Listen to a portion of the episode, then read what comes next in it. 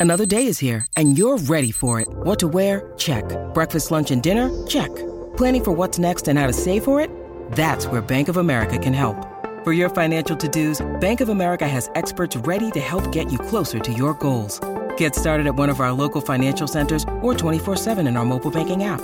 Find a location near you at bankofamerica.com slash talk to us. What would you like the power to do? Mobile banking requires downloading the app and is only available for select devices. Message and data rates may apply. Bank of America and a member FDIC.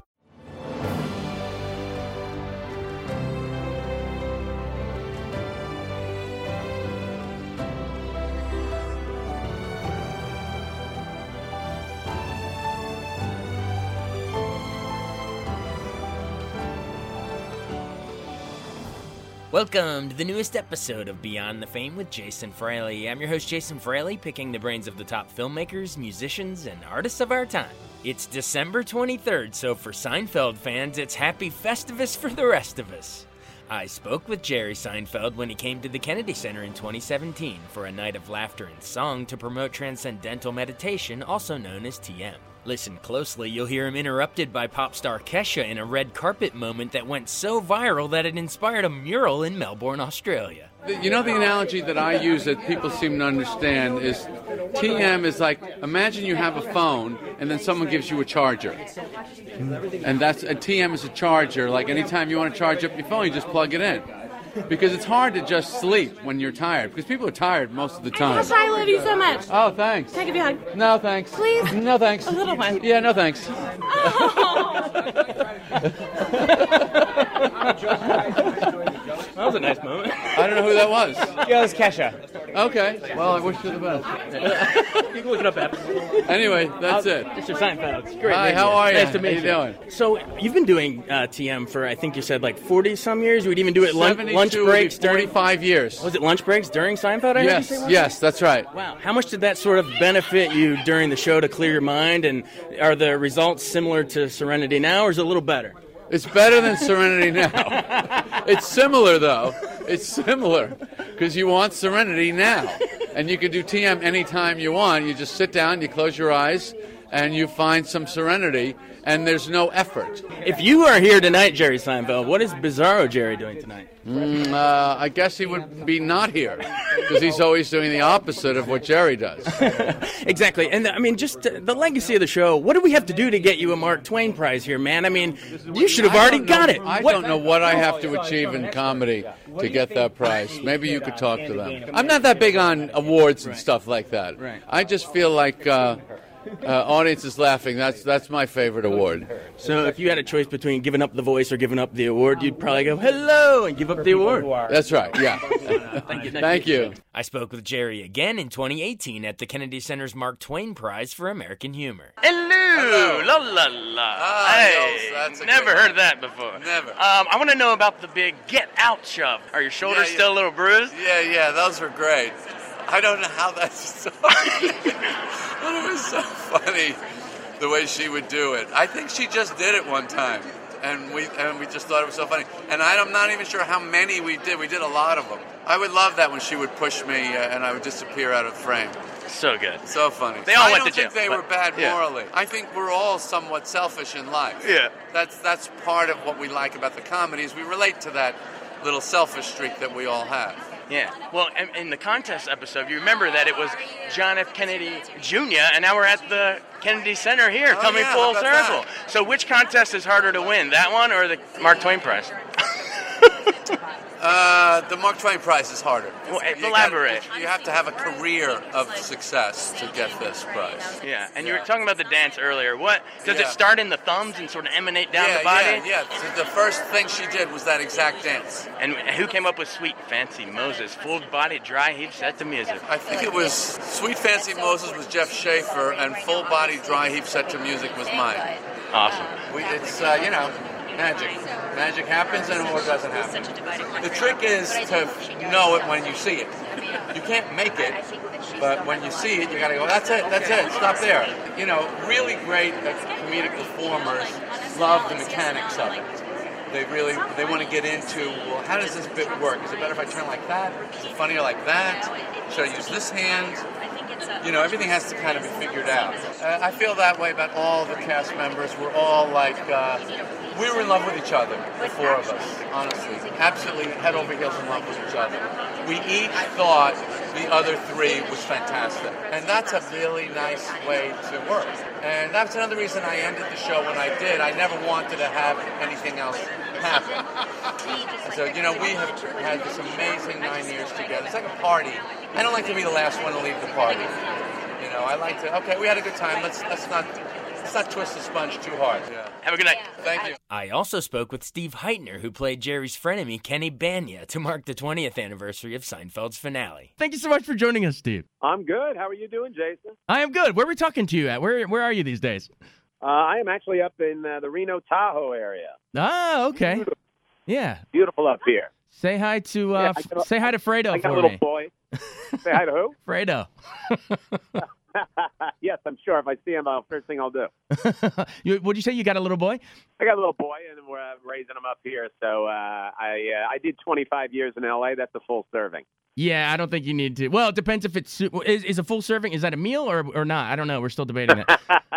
But Depends if there's crackers. Yeah, absolutely. Oh, exactly. Depends if there's crackers. Um, we can get more into that later. But I want I want to explain to our listeners the reason we we decided to set this up was because Monday marks hard to believe the 20th anniversary of the Seinfeld finale. Um, it was in May 14th, 1998. Hard to believe it's been 20 years. Um, do you? Uh, I remember at the time some people loved the episode, some people didn't. I, I thought it was pretty a genius way, you know, the trial to bring back all the characters. Um, but do you think the show got out?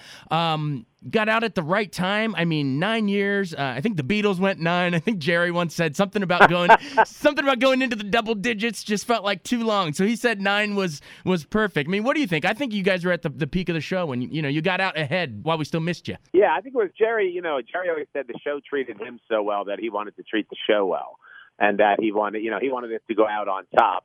And I feel like it did, you know. And uh, the final show, which I liked, but you know, some people that had some backlash to it, it was really basically more of a reunion show than anything else. Yeah. And I kind of like that aspect of it. Yeah, and you came back, right? You come back to testify against them, and Yeah. you're, you're sitting in the Yeah, in the- yeah.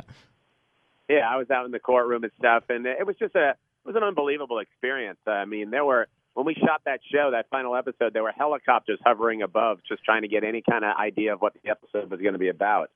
But uh, you know, often the the final, even not only in the final finale, but each season, the final episode always got a lot of scrutiny. But I don't think those are that's what Seinfeld the show did best. You know, they did shows about small little things better. You know, so Right. whenever there was like a a concept show, I don't know if that was necessarily the strength of Seinfeld. I always argued that the final episode could have been them going out to the movies and Jerry can't find his keys and they can't leave. And you know, it's just some small idea like that is kind of what the genius of Seinfeld was. Right. Well, I thought it. I thought it was a genius uh, when they, like you said, a reunion show to get them all testify and make us all be like, "Huh, yeah, you're right. These four, are, they they were they were pretty bad people. They should be in jail." They were hor- yeah, and and Absolutely horrible people. yeah, and didn't it, I think it ended with the same line that started the show, right? George or Jerry talking about George's button placement on his shirt. So I thought that was pretty genius.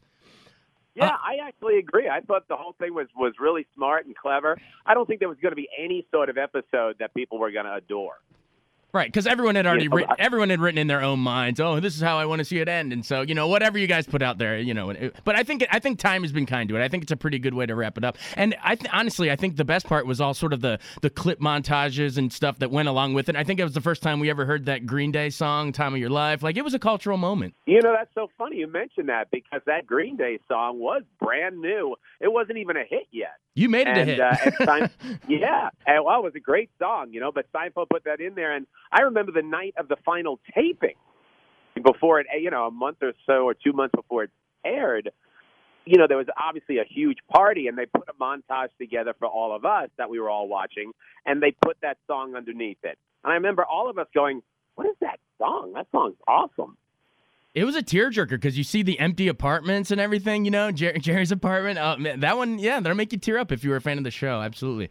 Um, all right, well, let's go into some of your your personal memories. We've talked the finale a while here, but um, just talk about Kenny Bania. I mean, we've all had friends like that that you know either they can't take a hint, they sort of overrate the friendship, or they or the try, or in, in your case, they mooch off of the jokes as sort of a hack with Jerry. But uh, is that how you approached it? Did you have any? Did you have a Kenny Bania in your own life? Well, you know, the way it happened was when I auditioned for the role. Um, all that said was the most annoying guy in the world. so when you go into these auditions and you're waiting to go in, you can hear the other people auditioning. The walls are pretty thin. So if the character is raising their voice at all, you can hear them. Right. And I was kind of hearing people audition, not trying to, but you can't help it. And like they were just very negative.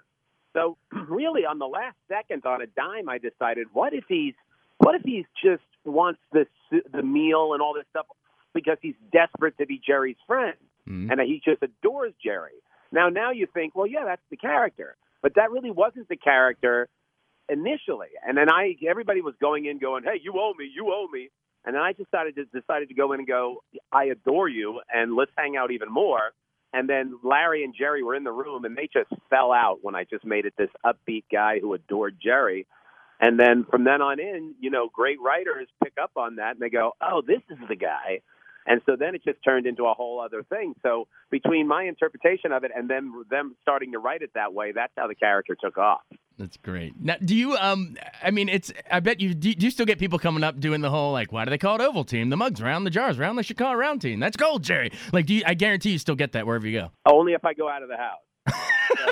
So, it's just something that is, you know. I that's why I just you know, I choose to embrace it because other there's no option. I mean, it's going to happen anyway. Someone's gonna someone's gonna scream. Did you ever get your suit back? Someone's gonna scream. Soup's not a meal. Gold, Jerry Gold. I mean, the character had so many catchphrases. It was crazy. Hey, you're a part of TV history. I would, I would totally run with that. Are you kidding me? Uh, do you remember? Do you remember first reading that? I mean, it's probably hard to even remember now. Do you remember flipping through that script and seeing that line? That's gold, Jerry. How did you? Do you remember that moment and how you're deciding how you're going to deliver it there? Because the delivery is what makes that line.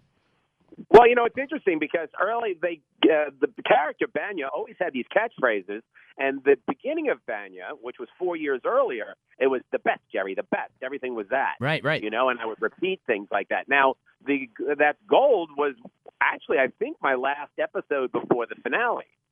Um, that was like four years later, Wow. and actually, we had gotten off the that's that's the the best, Jerry, the best. But when we did that episode, the line was actually uh, that's gold, Jerry. And then I said, well, let's go back to the best thing. I said, let's make it that's gold, uh, that's gold, Jerry, gold. Let's tag it like we used to do with the best. And Jerry goes, oh yeah, absolutely. So, So, it was, it was uh, your idea in the script. It was just that's gold, Jerry, and it was your idea to tag it with the second gold. I, I decided I said let's tag it with the second gold like we always used to do the best, Jerry, the best. You know, because we that was a cadence that kind of Bania had. So I, so then it was four. You know, you you don't realize four years have gone by Yeah. since that first uh, introduction of Bania, and then it just seemed to me as like, well, let's tag it with gold. Let's see how it sounds with that gold, Jerry Gold.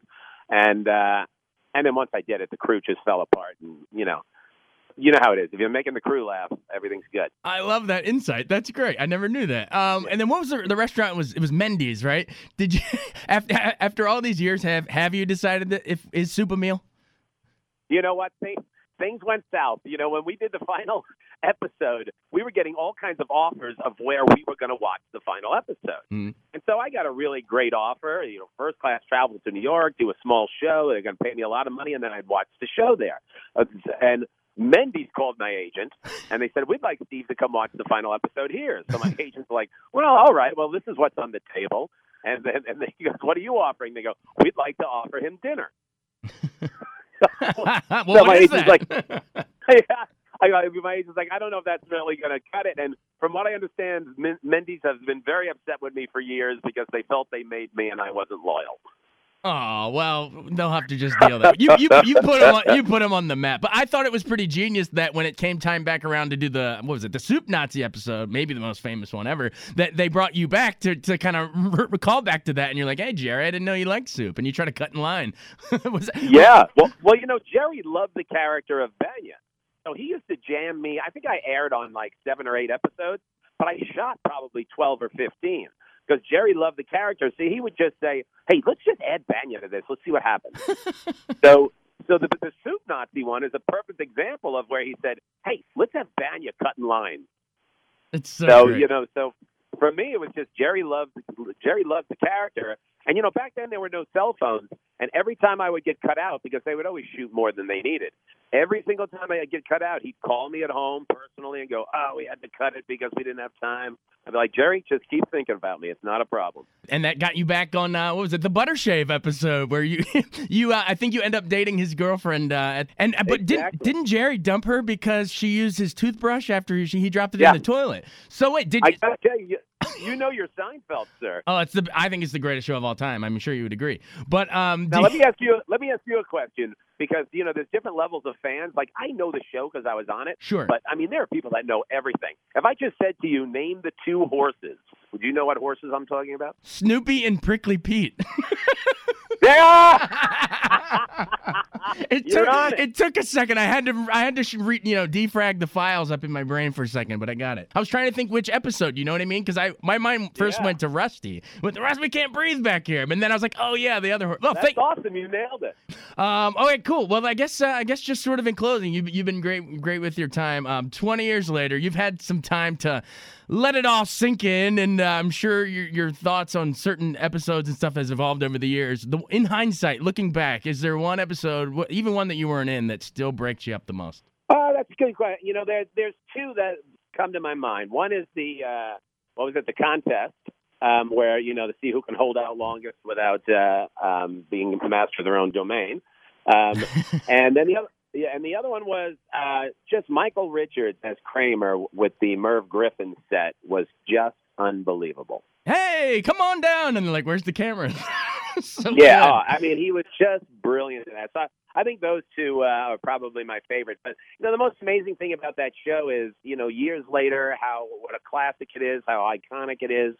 Uh, and you think, well, did you know that then? And the crazy thing about being on Seinfeld was you did know it then. Mhm. You did know you were on something that was. It was like it was like being on I Love Lucy and knowing it was going to be I Love Right. Lucy. Do you think it's the greatest show of all time, or at least comedy sitcom? I think so. Yeah, I mean, you know, for, for me, I think so too. And for me, uh, uh, the same way with LeBron and uh, Jordan. If you're in the conversation, you're in the conversation. Well, it's I mean, it's the greatest show of all time. And I feel like there's a whole nother generation that maybe missed it. And I'm like, come on, you gotta go binge this thing. It's so it's it's it's ubiquitous. It's everywhere. People quote it and they don't even realize they do at some point. Well, Um, I tell you, I did, stand, I did, I headline stand up all over the country, and you'd be amazed at the youth of the people that come up to me that adore the show. Oh, it, it, I think it's timeless. I think it'll be around forever. It's it's it's great. And so to be a part of it, that just must feel extra special. Twenty years later, sir. Very lucky. I'm very lucky. All right, Steve. Thank you've been generous with your time. Thank you so much, and thanks for giving us Kenny Bania. We'll love him forever. My pleasure. Great chatting. All right, that was gold. When you need mealtime inspiration, it's worth shopping Kroger, where you'll find over 30,000 mouthwatering choices that excite your inner foodie. And no matter what tasty choice you make, you'll enjoy our everyday low prices, plus extra ways to save, like digital coupons worth over $600 each week. You can also save up to $1 off per gallon at the pump with fuel points. More savings and more inspiring flavors make shopping Kroger worth it every time. Kroger, fresh for everyone. Fuel restrictions apply. I'm Bradley Trainer. And I'm Don McClain. We have a podcast called Blinded by the Item. A blind item is gossip about a celebrity with their name left out. It's a guessing game, and you can play along. The item might be like this: A-list star carries a Birkin bag worth more than the average person's house to the gym to work out. Pretty sure that's J Lo. And P.S. The person behind all of this is Kris Jenner. LLC. We drop a new episode every weekday, so the fun never ends. Blinded by the item. Listen wherever you get podcasts, and watch us on the Blinded by the Item YouTube channel. Finally, I spoke with John O'Hurley, who played J. Peterman when he performed in Chicago at DC's National Theater in 2015. John, thanks for joining us on WTOP. No, good to be here. Thanks for asking. Take me back. When did you first experience Chicago? Did you did you see the on Broadway when you were younger? Did you see I saw the movie? play back in the late 70s, back when it was in its original concept. Um, much more vaudevillian, very slapstick. Um, all the music was there, but it, they didn't quite. And it came out the same year that uh, that um, of Chorus Line did on Broadway, so it kind of lived. in the- 75? Uh, yes, and ca- kind of lived in the shadow of Chorus Line in the in terms of the Tonys, so it never really got the recognition. And it was a little, it was a musical ahead of its time, darkly comedic and um, about the jazz era. At the same time that Broadway was looking for, you know, a lot of the dancers, and and that's why Chorus Line uh, did so well. Um, resurrected in 1995, and since then it has become it has run every day ever since, and it's the longest running American musical to date, uh, celebrating 18 years right now, and uh, and, and, no end in sight. Uh, we have it on tour every year. I take it around to 10 or 12 cities, and uh, we're halfway through our run right now, and we're having the best time at the National Theater. Awesome. Yeah, I was actually speaking of the National Theater. I was there last night for the sold out uh, show. It was fantastic. Great job. Um, Thank you. You play uh, the lawyer character, Billy Flynn, mm-hmm. um, who, you know, if our listeners remember the movie, that was the Richard Gere part. Mm-hmm. Um, how did you become uh, a part of this show? Right after uh, Dancing with the Stars, the first season that I was on there, uh, right after that ended, um, I, I had an opportunity to do a kind of pick and choose from a lot of different things, and I uh, thought about going to Broadway because I'd had always heard about Chicago, and everyone said that's the role you should be doing. That it was kind of made for you. Well, I'd never seen it, so it didn't really. I mean, I'd seen it, you know, early, Right. early, and, and but the original concoction of the role didn't really appeal to me. I went to see the revival there on Broadway, and I said, "That's the role I want to do." You know, he's an eloquent, dangerous. Now, I mean, the way they've changed the concept of the character, he's elegant, he's dangerous, he's uh, eloquent, um, and, and and just one of the great leading men roles that has been written on Broadway. So very appealing to me. So 2005, uh, met with Barry Weissler, who runs the show, uh, owns the show, and uh, I sat down for drinks with him, and I said I want to do the role. And uh, sure enough, two months later, I'm opening on Broadway in Chicago. That's fantastic. Um, in terms of the show, um, just speaking to some of my favorite bits from last night. I mean, I loved how you interacted with the, the orchestra. There's a scene where you grab the the, the conductor's wand and and uh, I have a lot of little, yeah, a little, yeah, I have a lot of little things that I throw into the show. They give me a little bit of uh, leeway and fill in some moments with my own. That's my what I was going to ask. Is that like stuff Oh, that yeah. you Oh, came I- up with on your? Well, yep. I came. Uh, yeah, every yeah every time I th- have certain things that I throw in. Back in 2009, uh, when Blagojevich was the uh, huge uh, problem, and he had just uh, sold the Senate. He had just sold the uh, the rights to Obama's seat in uh, Chicago. There was a line in the show when he I said, uh, you know, if Jesus Christ had five thousand, if Jesus Christ lived in Chicago, and if he had five thousand dollars. Well, he'd have himself a Senate seat, I'll tell you that. well, it, it stopped the show, and it, it got all sorts of press. And Yeah. Well, you still have that line kind of in the show, but no more Blagojevich. You No know, more you've, You've morphed it a little bit. Um, another part I loved um, is the ventriloquist number. You have Roxy. Hart sitting on sitting your, on my lap, acting as my uh, my dummy, and uh, I do the entire press interview, uh, kind of mouthing, or she mouthing the words that I'm my answers to the press. So it's a, it's a brilliantly scribed number. I think one of the most innovative numbers ever done in Broadway history. I think it's just so fantastic that they came up with the concept, not only the melody, the great you know the great. Uh, um, arrangement of that song all and, in, and then on top of that Fosse doing uh, uh, the choreography to that number is just out of this world but I think it's one of the most innovative numbers ever done on in uh, in theater Talk about playing in front of um, a Washington audience, a cultured audience, um, and especially at the National Theater. How special is well that? the the National Theater is truly just uh, just acoustically one of the best in the country with a, with a hands down it just it's an alive house the audience is literally four feet from you when you're on that stage and it it still has 1800 people so it's a large house but it's intimate um, and and so that sets up for that feeling of doing a play in the basement for your parents, and it has that kind of intimacy to it. So that helps a lot for a show like this. Um, and and I love bringing it to Washington because Washington has such smart people. It's smart because this show is it, it is so full of so much comedic nuance that it takes smart audiences to get it, to really, really enjoy the show. And as you could tell from being in the show last night, or being in the audience last night, uh, this audience really gets it. People And were it's so- howling. howling, yeah. uh-huh. uh, the, I don't want to give anything away, but there's a, a bit with the one of the jurors that people. Uh, did I see? Did I catch Mm-hmm. oh, you break up a little it. bit? Yeah, I brought yeah, I thought so. I pierced the veil last night a little bit. Yeah, That's okay every now and then. It's like Well, watching you- an SNL skit. When they lose it, sometimes it's even exactly- funnier. You know, there are moments when it deserves. You know, when you spent that much time with an audience and and you're you know you're they're engaged in the humor of the moment too. It's okay to break it. Were you ever tempted to break it back during the, the Seinfeld days, working oh with such gosh, comedic people? There are moments when I'm in the middle of my, you know, those endless Peterman monologues that would go on and on. If you watch the corner of my mouth, it wants to go up. and I can see there are two or three episodes that I can still see it. A little corner of my mouth is still you know, twitching our, there. Our Mhm. corners were Mhm. going up too. Do you remember which moments those were? Which Um, which scenes? There was the uh, when uh, uh, Elaine, take it from me, it's going to be rough in there. But and, and uh, uh, uh, Q to you, better bring a poncho. One of my all-time favorite Peterman moments was the the backwards episode when you when you do your Apocalypse Now, your Brando, the horror. The horror, the horror. Yeah, that was uh, a wonderful parody, and and uh, they did the lighting and everything else the same way. My favorite moment in that show is when uh, Elaine finally arrives on the scene because I'm the only poet warrior that she could find in the neighborhood, and. Um, and I turn to the little 15 year old boy that's sitting at the entrance to the cave, and I look at him and I say, Mugala, Mugala Majapa. And he gets up and he walks out, and she turns to me and she says, Mr. Peterman, you speak Burmese? And I Yeah. said, Oh, for heaven's sakes, no, Elaine. That was gibberish. Yeah, you had. I mean, you believed everything except for throwing the bananas at Dennis Hopper. You had the. No, the- you had it down. Uh, you probably knew the lines better than Brando did when he showed up. well, you know, his, you know, historically, Brando used to write the lines down. He never memorized a line.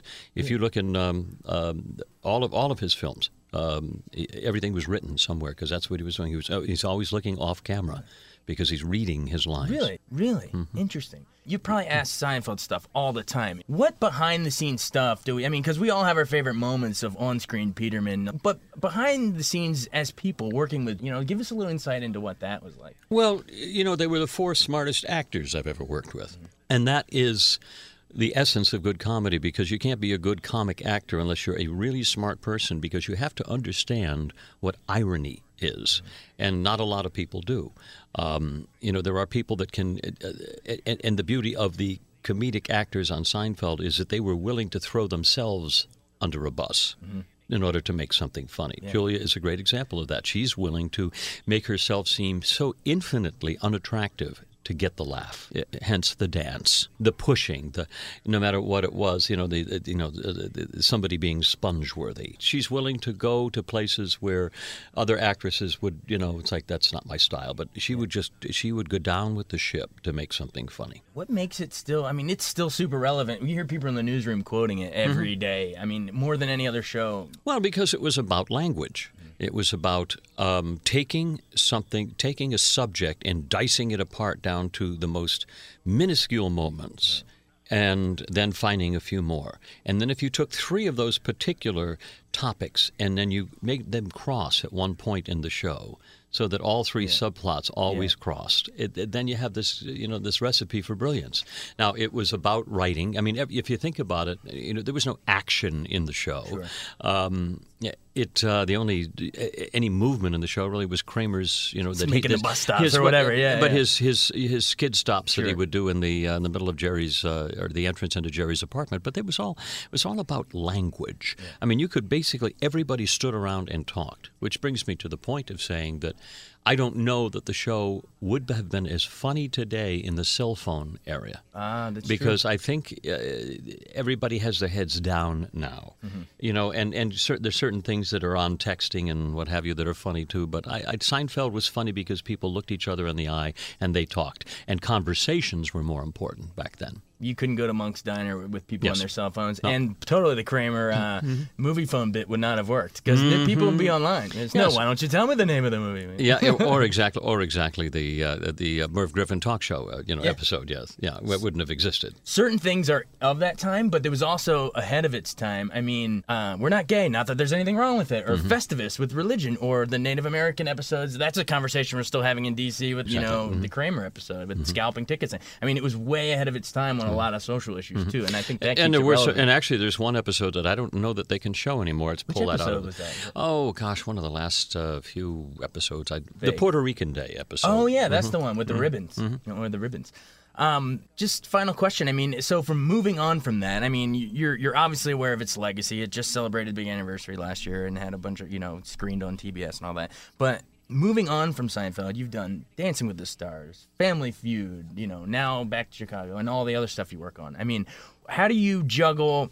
Appreciating the legacy, but also not being defined by it. How do you reinvent yourself? Because you've continually done it successfully. Well, I just do a lot of different things, but you know, for the most part, I kind of live by my imagination. Whatever my imagination tells me to do, that little pictures in my imagination are, are what I follow. I, have written so I've written three bestsellers on dogs. Mm-hmm. I host the National Dog Show, and that came right. really because the phone rang one day 13 years ago from the head of NBC Sports and said "woof woof," and I said, "Okay, I'm there." You know, I don't I don't try to scribe a career. Sure. I basically look over my shoulder and say, "Well, there it is. It's behind me." Let it come to you. So it, it does. It, it's amazing how opportunity speaks, and I've, I've always let it speak. But I also don't deny the concept of imagination, and I let that. If some, if if if the idea to write a book comes to me, I'll sit down and I'll write a book. Um, I compose, and I've got uh, several albums that are out and have all done really well on Billboard. And it's because I'll sit down and I'll go, okay, I'm going to spend six months doing this album.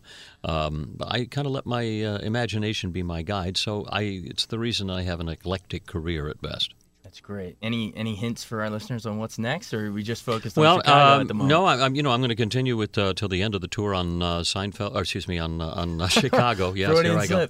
Uh, until uh, the end of March, and then um, Bryan Cranston and I have a new series together that we're in the middle of um, preparing. it's very unusual, so I can't talk about it. It's never been done it's a before. TV series. it's a TV series, and um, Bryan's producing it, and I'm starring in it, and it will be if we get it all up and running, the funniest thing I've ever done on television. Without, without giving away any plot, because I definitely don't want to do that. I want it to be a surprise. How did you How did you just come across Cranston to like Bryan and I've been out? oh Bryan and I've been best friends since 1983. Oh, he was on the show. He was well. We were not only that. We yeah. were on we were best friends since '83. Uh, we were on a show called Loving together, a soap opera back in uh, on ABC back in the early '80s, and uh, he was my he's been my best man at two weddings, and I fired him at that point because uh, I said obviously it was you, not me. And I didn't know he was your best man. Uh, best man twice, actually. Yeah, no, we've been uh, we've been best friends forever, and we own property together and vacation together, and yeah, that's a, we've been very close friends. So Peterman and Whatley were hanging out. All essentially set. the same person. well, that's great. Hey, thanks so much for coming in. Great to be with Appreciate you. Appreciate it. Thanks so much for joining us on Beyond the Fame with Jason Fraley. Remember to hit the subscribe button and give us a five star rating if you like what you hear. We'll see you next time.